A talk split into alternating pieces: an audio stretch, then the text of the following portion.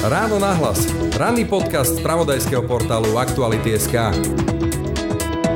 Bývalý šéf tajnej služby je opäť na slobode. Jaroslav Haščák sa už goril báť nemusí. Roberta Fica sú plné námestia, no a karty vo vládnej koalícii zjavne mieša Boris Kolár. Slovensko rýchlo a neodvratne smeruje k nejakej forme fašizmu. Čaká nás éra pomsty, betonáže moci a už čoskoro možno budeme závidieť Orbánovým poddaným ich slobody, hovorí novinár a spisovateľ Arpád Šoltés. Zoberiem si to takto, že som e, biely slovenský katolík, nemám nejaký majetok, žijem z ruky do huby od výplaty k výplate, aj vôbec nejakú výplatu dostávam. Akože čoho sa mám báť? Zobrať mi nemajú čo, perzekvovať ma nemajú dôvod, ale mám istotu, že budú robiť zle každému, koho aj ja nemám rád. Ak je takýchto ľudí väčšina, a ja sa obávam, že v tomto okamihu už môže byť vygenerovaná relevantná väčšina, tak tu budeme mať nejakú formu fašistickej vlády. Počúvate ráno nahlas. Dnes o tom, čo nás politicky, no aj spoločensky čaká, ako môžu dopadnúť stále viac a viac sa blížiace predčasné voľby a prečo neodvratne smerujeme k vláde pevnej ruky ale aj o tom, čím nás tak veľmi priťahuje pomsta, namiesto hľadania konsenzu a dohody. Ráno nahlas s dlhoročným novinárom a spisovateľom Arpádom Šoltésom. Pekný deň a pokoj v duši praje, Braň Robšinský. Počúvate podcast Ráno nahlas stopnutie konania voči Jaroslavi Haščakovi v prípade Gorily, návrat Vladimíra Pčolinského na slobodu a tak ďalej. Ja pri mikrofóne vítam Arpada Šoltesa. Arpad, to všetko podľa teba môže toto vládna koalícia prežiť alebo prežije to príčetná vládna koalícia, keď to kľúčové, s čím išla do volieb, akože boj proti oligarchom, mafii a neviem čomu všetkému, zrazu dostalo takúto ranu? Koalícia, ktorá má reálne politické ciele, by nebola prežila už iné pohromy, ktoré priniesla táto vláda. Vzhľadom k tomu, že momentálne v koalícii nikto nemá nejaké politické cieľe alebo politické vízie a každý si tam splňa skôr len svoje nejaké osobné cieľa osobné ambície, by koalícia aj mala šancu prežiť do riadnych volieb. Otázka znie, či je ešte Boris Kolár motivovaný fungovať s touto koalíciou do riadnych volieb. Boris Kolár sa stáva tak povedať najdrahšou nevestou na trhu, nie? No, on sa hlavne stáva už dnes víťazom budúcich volieb. Práve ukázal, že dokáže celkom efektívne kontrolovať generálnu prokuratúru. Dokonca aj keby to tak nebolo, tak to tak vyzerá. A práve pri prokuratúre je rovnako dôležité to, ako to vyzerá, nie len to, ako to v skutočnosti je. Čiže v tomto zmysle bolo to rozhodnutie uplatniť paragraf 363 naozaj politické, že prokuratúra, generálna prokuratúra vyslala nejaký signál do prostredia. A ten signál je, že generálny prokurátor, aj keď nie je pod rozhodnutím formálne podpísaný on, ale toto je jeho výhradná autentická kompetencia, čiže aj keď to podpísal jeho námestník, nemohol to urobiť proti jeho voli. Čiže je to s jeho súhlasom. A on vyslovene teda ukázal, že že prepustil na slobodu politického nominanta rovnakej politickej strany, ktorá nominovala do kresla aj jeho. Toto vyzerá zvonku tak, že nikto mu nikdy neuverí, že to nebola politická objednávka, nejaký politický kšeft. Čiže Boris Kolár momentálne vyzerá ako jeden z najmocnejších politikov na Slovensku, pretože to vyzerá tak, že kontroluje generálneho prokurátora, čo je obrovská moc. A v tomto sa ukazuje práve aj diletantstvo Igora Matoviča, ktorý ako premiér prenechal Slovenskú informačnú službu ako jednu z najmocnejších inštitúcií svojmu v podstate podľa parlamentnej matematiky bezvýznamnému koaličnému partnerovi, ktorého na začiatku vôbec nepotreboval.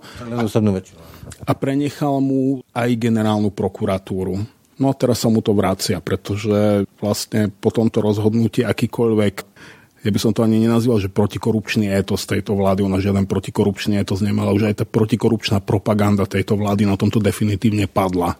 Touto práve chcem vrátiť k tej mojej otázke, že či to môže prežiť táto vládna koalícia. No kde Igor Matovič napríklad? Veď e, si pamätáme z minulého roka ešte tie reči o kopaní hrobov, kam posiela Richarda Sulíka, keď sa nezhodli toto je jedna z hlavných vlajkových lodí, agent, ako boj proti korupcii, dostane takúto ránu a všetci akoby onemeli. Tak mohli by sme povedať, že Igorovi Matovičovi ako ministrovi financí ani neprislúcha komentovať. On je šéf Olano. On sa ako podľa teba bojí Borisa Kolára, alebo je mu to už jedno, alebo nevie čo s tým? Aké máš vysvetlenie? To som chcel dodať, že zároveň je to ale aj minimálne formálny líder tejto koalície, pretože je stále lídrom najsilnejšej, nominálne najsilnejšej koaličnej strany. Ja som si nikdy nemyslel, že Igor Matovič je človek, ktorý nejak zvlášť oplýva nejakou osobnou odvahou a momentálne podľa mňa naozaj on ani ja by som na jeho mieste nevedel, kam skonopí a čo na toto povedať ani on ma v tomto vlastne nesklamal. Podľa teba, keby išiel do konfliktu, tak to skončí predčasnými voľbami a preto do ňoho radšej nejde? Ja by som si dovolil, ja by som si momentálne trúfol staviť nejakú že menšiu bezvýznamnú sumu aj na to, že to skončí predčasnými voľbami, nech bude robiť Igor Matovič čokoľvek bude to závisieť skôr od toho, čo dokážu Borisovi Kolárovi ponúknuť jeho budúci potenciálni koaliční partnery. Ja si myslím, že pre nich bude rovnako drahou nevestou, ako bol pre túto koalíciu. O tým myslíš, kto podľa teba bude to jadro budúcej vládnej koalície, keď o tom takto hovoríš? To ukážu voľby, ale podľa momentálnych preferencií typujem, že jadrom tej koalície bude Robert Fico s Petrom Pellegrinim. Už kto z nich bude v silnejšom, slabšom postavení, to si dnes naozaj netrúfam predvídať. Teba Robert Fico má ešte šancu opäť siahnuť na predsednícke kreslo, myslím vo vláde, lebo pravdu povediac, dlhé roky som ho nevidel v takej forme ako teraz. Ešte pred pár mesiacmi sa zdalo, že je politicky pochovaný minimálne z hľadiska koaličného potenciálu, teraz ho je vidieť všade. Proste maká, politicky maká. A má podľa teba teda šancu siahnuť štvrtýkrát na to kreslo? Myslím si, že toto nezávisí výhradne od Roberta Fica podľa mňa on už ani nemá úplne šancu, že prerast Petra Pellegriniho, ale Peter Pellegrini ešte dokáže podliezť Roberta Fica, pretože on naozaj... Vyhráte hry? No, on hromadí naozaj hlúpe chyby, podľa mňa komunikačné, politické, nevie sa jasne vyhraniť, nevie kam sa má postaviť. Skočím do reči, lebo si spomínam, keď tu bola koalícia aj taká strana bola, Procházková sieť, už to skoro nikto si nepamätá, lebo neslavne dopadla a oni mohli vložiť nohu do dverí, lebo vtedy ich Robert Fico potreboval. Ale vytrel si s nimi podlahu, lebo to vie hrať. Áno, aj to, ale hlavne to, že podľa mňa naozaj Peter Pellegrini, on jednoducho nemá ten drive. On nie je veľký politický hráč, čiže chvíľku práve tým, ako táto koalícia kopila chybu na chybu, tak jemu to naháňalo preferencie, lebo vyzeral v celom tom balíku ako najmenej nepríčetný politik, ale toto sa časom opotrebuje a naozaj uvidíme, o čom bude kampaň, e, akým spôsobom bude vedená. Toto je naozaj, naozaj také pohľady do kryštálovej gule, ale ja sa obávam, že to, čo je dnes vo vládnej koalícii, bude po voľbách, že rozbité na prach, lebo toto sa ukázalo, že toto je naozaj že úplne z praktického hľadiska nepoužitá garnitúra a ľudia si v konečnom dôsledku povedia, že no tak potom radšej mafia, ktorá dokáže spravovať štát, ako banda diletantov, ktorá ten štát úplne rozložila, takže sa v ňom naozaj už nedá existovať. A navyše už ani nemá ten imič, že oni bojujú proti nejakému zločinu. Ako po tomto rozhodnutí generálnej prokuratúry už teda definitívne nemajú ten imič. Podľa teba už neexistuje jediný relevantný, legitímny, príčetný dôvod pre ďalšiu existenciu tejto úvodovkách protikorupčnej vlády? Ja ho v tomto okamihu nevidím lebo túto dilemu sme riešili už po vražde Jana Kuciaka a Martiny Kušnírovej, že či vtedy mali predčasné voľby zmysel a boli tu stále tie pragmatické argumenty, na ktoré ja som trošku alergický, že ale komu by to prospelo a kto by tie voľby vyhral. No ak sme demokrati, tak jediný spôsob, ako vyriešiť takúto krízu, sú voľby, kde sa volič znova rozhodne a znova dá niekomu mandát. Možno sa opäť rozhodne rovnako v hneve, v zúrivosti ako naposledy, rozhodne sa veľmi zle a veľmi nešťastne, ale pokiaľ teda veríme v demokraciu, tak volič je nositeľ moci a on má rozhodnúť, komu ju na tie 4 roky zverí. A myslím si, že málo kto, aj kto bol voličom tejto koalície, jej dával mandát na to, čo dnes robí. No ale pravdu povediac, sledujúc e, tie debaty a tie zhromaždenia, ktoré sa konajú po námestiach, debaty o očkovaní, o tom, že zružme COVID a neviem čo všetko, tak e, neobávaš sa toho, že po voľbách si budeme hovoriť Zlatý Matovič? Som si úplne istý, že si budeme hovoriť po voľbách Zlatý Matovič, pretože ak tu vznikne naozaj taká koalícia, ktorá teraz vyzerá najpravdepodobnejšie, že nejaký Fico, Pellegrini, Kolár, možno keby veľmi potreboval ešte nejaký Mazurek do toho, alebo niekto jemu podobný, tak tí ľudia sa začnú mstiť. Pretože to je možno najväčším hriechom Igora Matoviča, že ukázal, že politika sa dá robiť aj takto a prejde to. Čiže obávam sa, že tu bude ešte oveľa horšie, ako je dnes. Myslíš, že príde tá éra revanšu, že sa budú vrácať všetky tie veci za Kováčika a neviem, za koho všetkého ďalšieho? Že pozatvárajú zase nejakých iných, tentoraz v modrom balení? Áno, myslím si, že to bude presne o tom, že doteraz to fungovalo vždy tak, že keď sa aj vymenila moc, tak e, sa nešlo úplne tvrdo po ľuďoch tej predchádzajúcej moci, potom sa za tejto vlády sa to trošku tak preklopilo do extrému, keď sa šlo, ja si myslím, že často hlava nehlava. Lebo napríklad zoberme si práve toho Haščáka. Z celej tej kauzy to mne vychádzalo tak, že jeho v podstate stíhali pre korupciu v kauze, kde jeho vyslovene vypálili. Jeho s tým spisom Gorila niekto vydieral, prinútil ho, aby mu zaplatil. Mne to je ako keby stíhali za korupciu krčmára, ktorého prišli v 90. rokoch Černákovci vypaľovať, že mu vypália krčmu, keď im nezaplatil, on im zaplatil, že by to niekto vyhodnotil ako úplatok. To je, to je podľa mňa blbosť. Čiže niekedy sa podľa mňa veci robili, že sa išlo vyslovene po menách a aby to malo čo najväčšiu mediálnu odozvu a aká nejaké bingo na Facebooku. A marketingové veci, ale predsa len ja si pamätám takú podľa mňa povestnú slovenskú historku alebo historku slovenských dejín, že sedí Novomestský a Mach pravidelne v Štefánke raz do mesiaca dohadujú sa v úvodzovkách parafrazujem polnočnú omšu od Karvaša. Keď vyhráme my, neobesíme vás a keď vyhráme my, tak neobesíme my vás. Však tak aj v Šanemach dopadol, neobesili ho. My to nemáme v krvi toto, ako vešať sa navzájom. Doteraz sme nemali, ale je otázne, čo bude teraz, pretože ja si myslím, že tá predchádzajúca, alebo niektorí ľudia v tej predchádzajúcej garnitúre budú naozaj motivovaní, ale dobre, nie len o pomstu, ale o to, že ja si myslím, že špeciálne Robert Fico je odhodlaný, že ak sa ešte niekedy dostane k moci, tak zabezpečiť to, že sa už nikdy nedostane do takej vratkej pozície, v akej je dnes, že sa naozaj musí báť o svoju slobodu. To znamená, že zabetonujú svoju moc úplne inými nástrojmi. Lebo povedzme si, že v tých predchádzajúcich obdobiach nech robil Robert Fico čokoľvek, ale on nikdy nesiahol napríklad na slobodu médií. Ani Sisku moc neviem o tom, že by zneužíval. Nezneužíval tajnú službu, určite nie takým spôsobom ako Vladimír Mečiar nikdy nesiahal priamo na demokratické inštitúcie. Oni si tak, tí smeráci si robili ten svoj biznisík, snažili sa zachovávať dekórum, ako vidíme, robili naozaj že veľa škaredých vecí, ale na systém demokracie ako taký nesiahli nikdy. Obávam sa, že teraz úplne pokojne siahnu pretože táto koalícia bez tak úplne rozložila inštitúcie v štáte. Oni, oni sú dnes objektívne nefunkčné.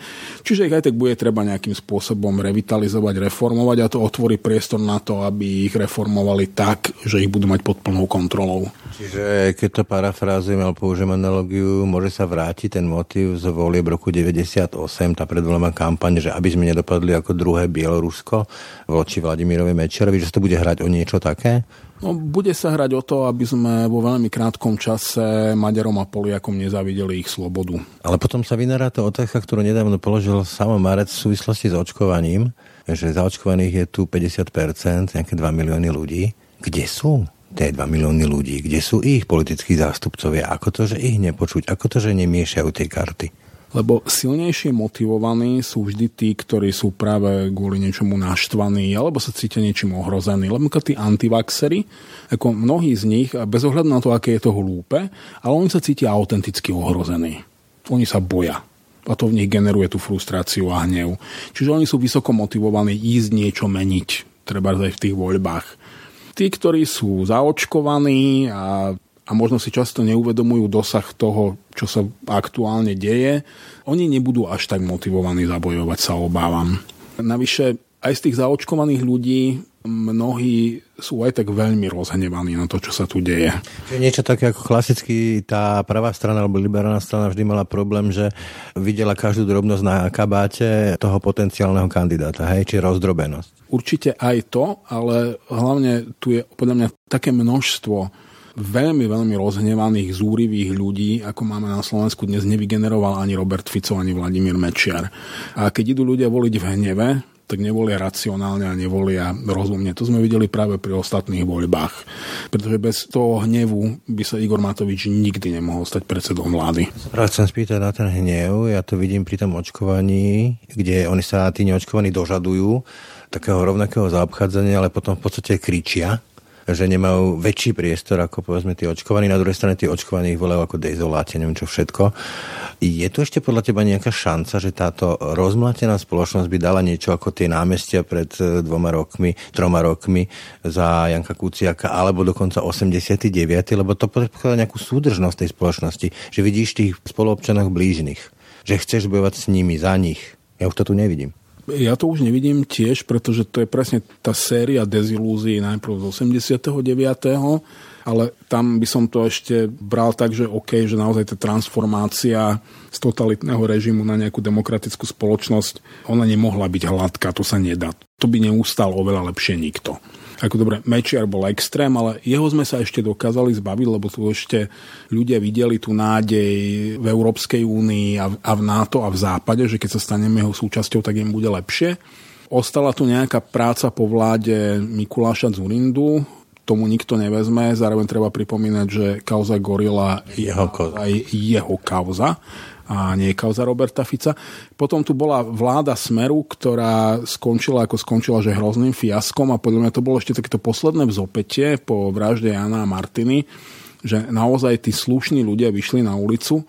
Rezignovali? Obávam sa, že všetci slušní ľudia boli na ulici, čo je obrovský dáv ľudí na demonstráciu a je to veľmi málo ľudí na to, aby vyhrali nejaké voľby.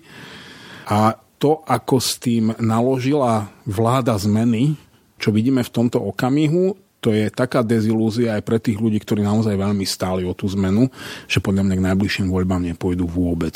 Pôjdu tam práve tí, ktorých sme si zvykli volať dezoláti, pretože oni sú rozhnevaní a oni chcú pomstu, často oni nevedia za čo a, a kto by mal vysieť, alebo respektíve také arbitrárne, že koho nemajú radi, ten je zlý a ten by mal vysieť bez ohľadu na to, čo urobil a toto aj budú od svojej budúcej politickej reprezentácie očakávať, že sa za nich pomstí všetkým. Pravdpovedz vtipné na tom je, v úvodzovkách to vtipné, že takto pred voľbami sme sa rozprávali a vtedy bol taký veľký narratív, aby sa fašisti nedostali do parlamentu, do veľkej politiky. Dnes tam sú, už to neriešime, v zásade tie preferencie majú rovnaké, ale ako keby sa ja ten termín nemám rád nadužívať, ale musím ho použiť, ako by sa naozaj tá spoločnosť, aj politický narratív a politický súboj fašizoval.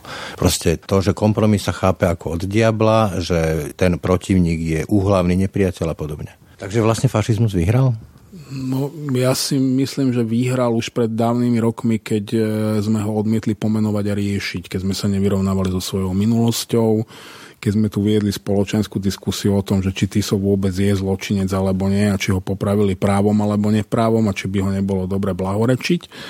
Keď sme nechávali naozaj vyrásť doslova neonacistické politické strany, ktoré dnes naozaj sedia v parlamente, alebo teda množia sa delením, bola to pôvodne jedna, ale, ale jednoducho sme z nich nechali vyrásť, že legitímnu politickú silu, ktorá je v parlamente Neriešili sme to, nevyrovnávali sme sa s tým a v krízových obdobiach je to podľa mňa pre mnohých ľudí veľmi príťažlivá ideológia, lebo zoberiem si to takto, že som e, biely slovenský katolík, e, nemám nejaký majetok, žijem z ruky do huby od výplaty k výplate, ak vôbec nejakú výplatu dostávam, akože čoho sa mám báť?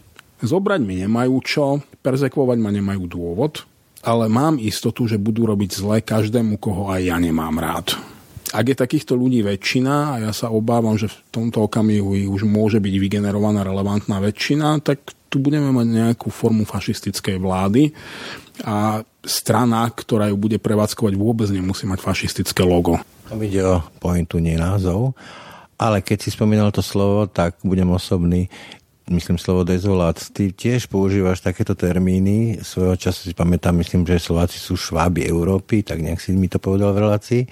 Nie je to niečo, čo prispieva k tomu, tej polarizácii? Stojíš si za tým? Povedal som, že my sme ako šváby Európy, čo bolo Vieme všetko. prirovnanie k tomu, že my nebojujeme, my radšej zalezieme pred svetlom niekam do škáry, do diery a počkáme, kým dejiny prehrmia okolo. Tým som sa nesnažil nejak poukazovať na intelekt národa alebo čokoľvek podobné. Toto je naozaj hlboko zakorenený kultúrny vzorec. Napokon ja si myslím, že o tých kultúrnych vzorcoch jednotlivých národov veľmi dobre vypovedajú ich príslovia a porekadlá a tie naše slovenské tie sú úplne čarovné. Čo ťa nepáli, nehas. Ako šel ako kaba. Keď dávajú ber, keď bijú, utekaj. To sme my. Ako, môže sa nám to nepáčiť, ale ak sa nám nepáči, ako veci v tejto krajine fungujú alebo ako tu nefungujú, to znamená, že by sme ich asi mali nejakým spôsobom zmeniť, zlepšiť. A na to, aby sme niečo mohli zlepšiť, najprv musíme identifikovať, že čo je vlastne zle, čo nerobíme správne. Ja viem, že sa to mnohým nepočúva dobre, keď sa to snažím identifikovať, ale bez toho, aby sme pomenovali korene našich problémov, napríklad to, že áno, my ako národ sme zväčša zbabelci, nikdy sa nepostavíme za toho druhého, budeme sa dívať naozaj na to, ako suseda ťahajú z domu a vešajú na lampu a budeme dúfať, že po nás si neprídu, ale nepostavíme sa za ňo. To sú naozaj to sú základy všetkých našich problémov. Z 11, no to mi napadá tá pesnička. Čiže inými slovami chceš povedať, že keď sa ľudia hnevajú na teba, keď ideš s tým slovom nepríliš ďaleko, tak sa vlastne hnevajú na to zrkadlo? Myslím si, že áno, že sa im nepáči ten obraz, ktorý vidia v zrkadle, ale namiesto toho, aby rozbili zrkadlo, je podľa mňa na mieste ísť sa učesať, oholiť a nejakým spôsobom zmeniť. Bývalý šéf SIS Vladimír Pčolinský je opäť na slobode, nie však z rozhodnutia súdu, ale z rozhodnutia generálnej prokuratúry. Rovnako sa tak povediať šťastie usmielo na Zoroslava Kolára či Jaroslava Haščaka v prípade Gorily. Keď nad tým rozmýšľam logicky, tak sú dve možné vysvetlenia. Buď má generálna prokuratúra pravdu, a pol roka sa tu, alebo možno aj viac, diali nehanebné svinstva voči mnohým vysoko postaveným ľuďom. Alebo druhá možnosť je, že prokurátori konali ako mali a išli po veľkých rybách, ale generálna prokurátora to vidí inak, či už z dôvodov, ja neviem, nechcem špekulovať, korupcia, vydierateľnosť, alebo neviem akokoľvek Tretiu možnosť nevidím. Milím sa? Vidím to podobne ešte s tým, že pripomenieme si, že o väzbách rozhodol, teda minimálne v prípade Vladimíra Pčolinského jeho väzbe rozhodoval opakovane špecializovaný súd, najvyšší súd. Aj ústavný dokonca a nenašli tam tie pochybenia, ktoré našla generálna prokuratúra. Napriek tomu nechcem sa ja škriepiť s generálnou prokuratúrou, nie som právnik, Každopádne však vyprodukovali situáciu, v ktorej má dnes Vladimír Pčolinský a pravdepodobne už navždy bude mať úplne identické postavenie ako Ivan Lexa. Všetci si o ňom niečo môžeme myslieť a on nemá vlastne šancu dokázať, že to nie je pravda. Áno, je to bezúhonný občan s veľmi škaredo pošramotenou povesťou, ktorú by mohol očistiť len súd,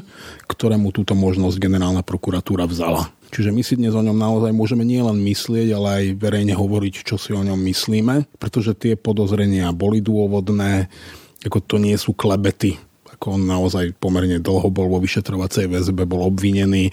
Špeciálny prokurátor už písal obžalobu a zvrátil to jeden človek, ktorý v podstate má síce zákonnú kompetenciu, aj keď e, momentálne sa diskutuje o tom, že či je vôbec táto kompetencia primeraná akékoľvek stíhanie voči nemu zastaviť, ale jeho kompetenciou nie je rozhodnúť o jeho vine alebo nevine. To môže naozaj len súd. A túto možnosť mu generálna prokuratúra vzala. Teraz bude samozrejme veľké, veľké politické tančeky okolo toho a dá sa očakávať aj rôzne zmeny alebo návrhy alebo snahy o zmeny povedzme tá povestná 363, alebo teda tá možnosť prokuratúry rozhodnúť, ako rozhodla. Nemôže to viesť ešte k horším dôsledkom, takéto rýchle zmeny s e, krvavými očami, že jednoducho sa tu zase nejak rozvalí ten systém, ktorý tu máme v mene nápravy niečoho, čo sme mali vidieť už dávno a nevideli sme? Tak zrušenie toho paragrafu 363 je dokonca, myslím, súčasťou programového vyhlásenia vlády. Áno Každopádne bolo to niečo, o čom sa tu dlhodobo diskutovalo. Ono je to skôr o tom, ako mala táto koalícia nastavené priority, že prisvojovala si v podstate zásluhy politici si prisvojovali zásluhy orgánov činných v trestnom konaní, ale zároveň vôbec nenastavovali systém na to, aby tú spravodlivosť fungovala nejakým efektívnejším spôsobom. A pripomenieme si, že boj proti korupcii nie je to, keď zatvárajú skorumpovaných ľudí, teda minimálne nie v politickej rovine, pretože to nie je práca politikov, oni dokonca ani nemajú čo zasahovať do práce orgánov činných v trestnom konaní. Zatváranie skorumpovaných ľudí je práca policie, prokuratúry, súdov. Je super, že po obrovskom verejnom tlaku sa mnohým policajtom, prokurátorom, súdcom rozviazali ruky a začali rozhodovať naozaj podľa svojho najlepšieho vedomia a svedomia, ale s týmto politici nemajú nič spoločné. Oni, ak chcú bojovať proti korupcii, tak musia nastavovať systém tak, aby zužovali priestor na korupciu alebo akékoľvek protiprávne konanie, to znamená príjmať transparentnejšiu legislatívu, alebo napríklad aj zrušiť ustanovenie zákona, ktoré dáva generálnemu prokurátorovi do rúk úplne neprimeranú moc, pretože on v podstate ako keby obišiel rozhodnutie súdu v nejakej veci. Dobre, hovoríš o rozviazaných rukách vyšetrovať vyšetrovateľov policie, orgánov činných v trestnom konaní prokuratúry. Ja teraz ale rozmýšľam nad tým, že byť nejakým prokurátorom a riešiacim povedzme kauzy, výboh, brchal a tak ďalej, tak e, nemám veľkú motiváciu v tom pokračovať, keď neviem, že či mi to môj šéf, myslím generálny prokurátor na poslednú chvíľu tak povedať nestopí. Neobávaš sa práve tohto, že, že vlastne týmto už máme ako keby predzvesť toho, ako skončia všetky tie možné ostatné ďalšie kauzy? No, prokurátori v tomto systéme a priori fungujú, pretože tento systém prokuratúry tu existuje naozaj od čias predošlého režimu. Toto je naozaj... 50. roky minulého storočia ešte, ak sa nemýlim. No my tu máme naozaj ten sovietský stalinský model prokuratúry, ktorý bol budovaný s úplne inými cieľmi, ako, ako sú budované prokuratúry alebo štátne zastupiteľstva demokracie demokratických spoločností, čiže týmto prokuratúra zrejme trpí a tento systém sa ale nikdy nikto nepokúsil reformovať, pretože to je práve to, čo vyhovuje vždy aktuálnej politickej moci. Tak je tá prokuratúra nadizajnovaná, aby tej aktuálnej politickej moci aj so zdaním nejakej nezávislosti slúžila. Ale teda ja si myslím, že každému prokurátorovi je v tomto okamihu jasné, že najbližších 7 rokov sa toho veľa nezmení. Že my sme sa vlastne týmto rozhodnutím sme sa vrátili ani nie do éry... Skutok sa nestal. Ani nie do Čižnárovej éry, ale vyslovene do Trnkovej éry, pretože Čižnár možno nebol veľmi aktívny, síce sľuboval, že rozpúta peklo, ale on bol skôr takže pasívny, že aktívne vstupoval do podobných konaní Trnka. Čižnár to nerobil, čiže toto je návrat naozaj k tomu ešte horšiemu, ako tu bolo za poslednej Ficovej vlády. Karpa Čoltes, eh, spisovateľ, novinár, komentátor. Ďakujem ti. Ďakujem za rozhovor. Ráno nahlas. Ranný podcast z pravodajského portálu Aktuality.sk. Naše podcasty vznikajú vďaka vašej finančnej podpore. Môžete nás podporiť cez službu Actuality Plus už od 99 centov za týždeň alebo od 3,60 za mesiac. Všetky možnosti nájdete na webe Actuality.sk lomka plus. Na dnes to už bolo od nás naozaj všetko. Pekný deň a pokoj v duši praje. Braň Robšinský. Všetky podcasty z pravodajského portálu Aktuality.sk nájdete na Spotify a v ďalších podcastových aplikáciách.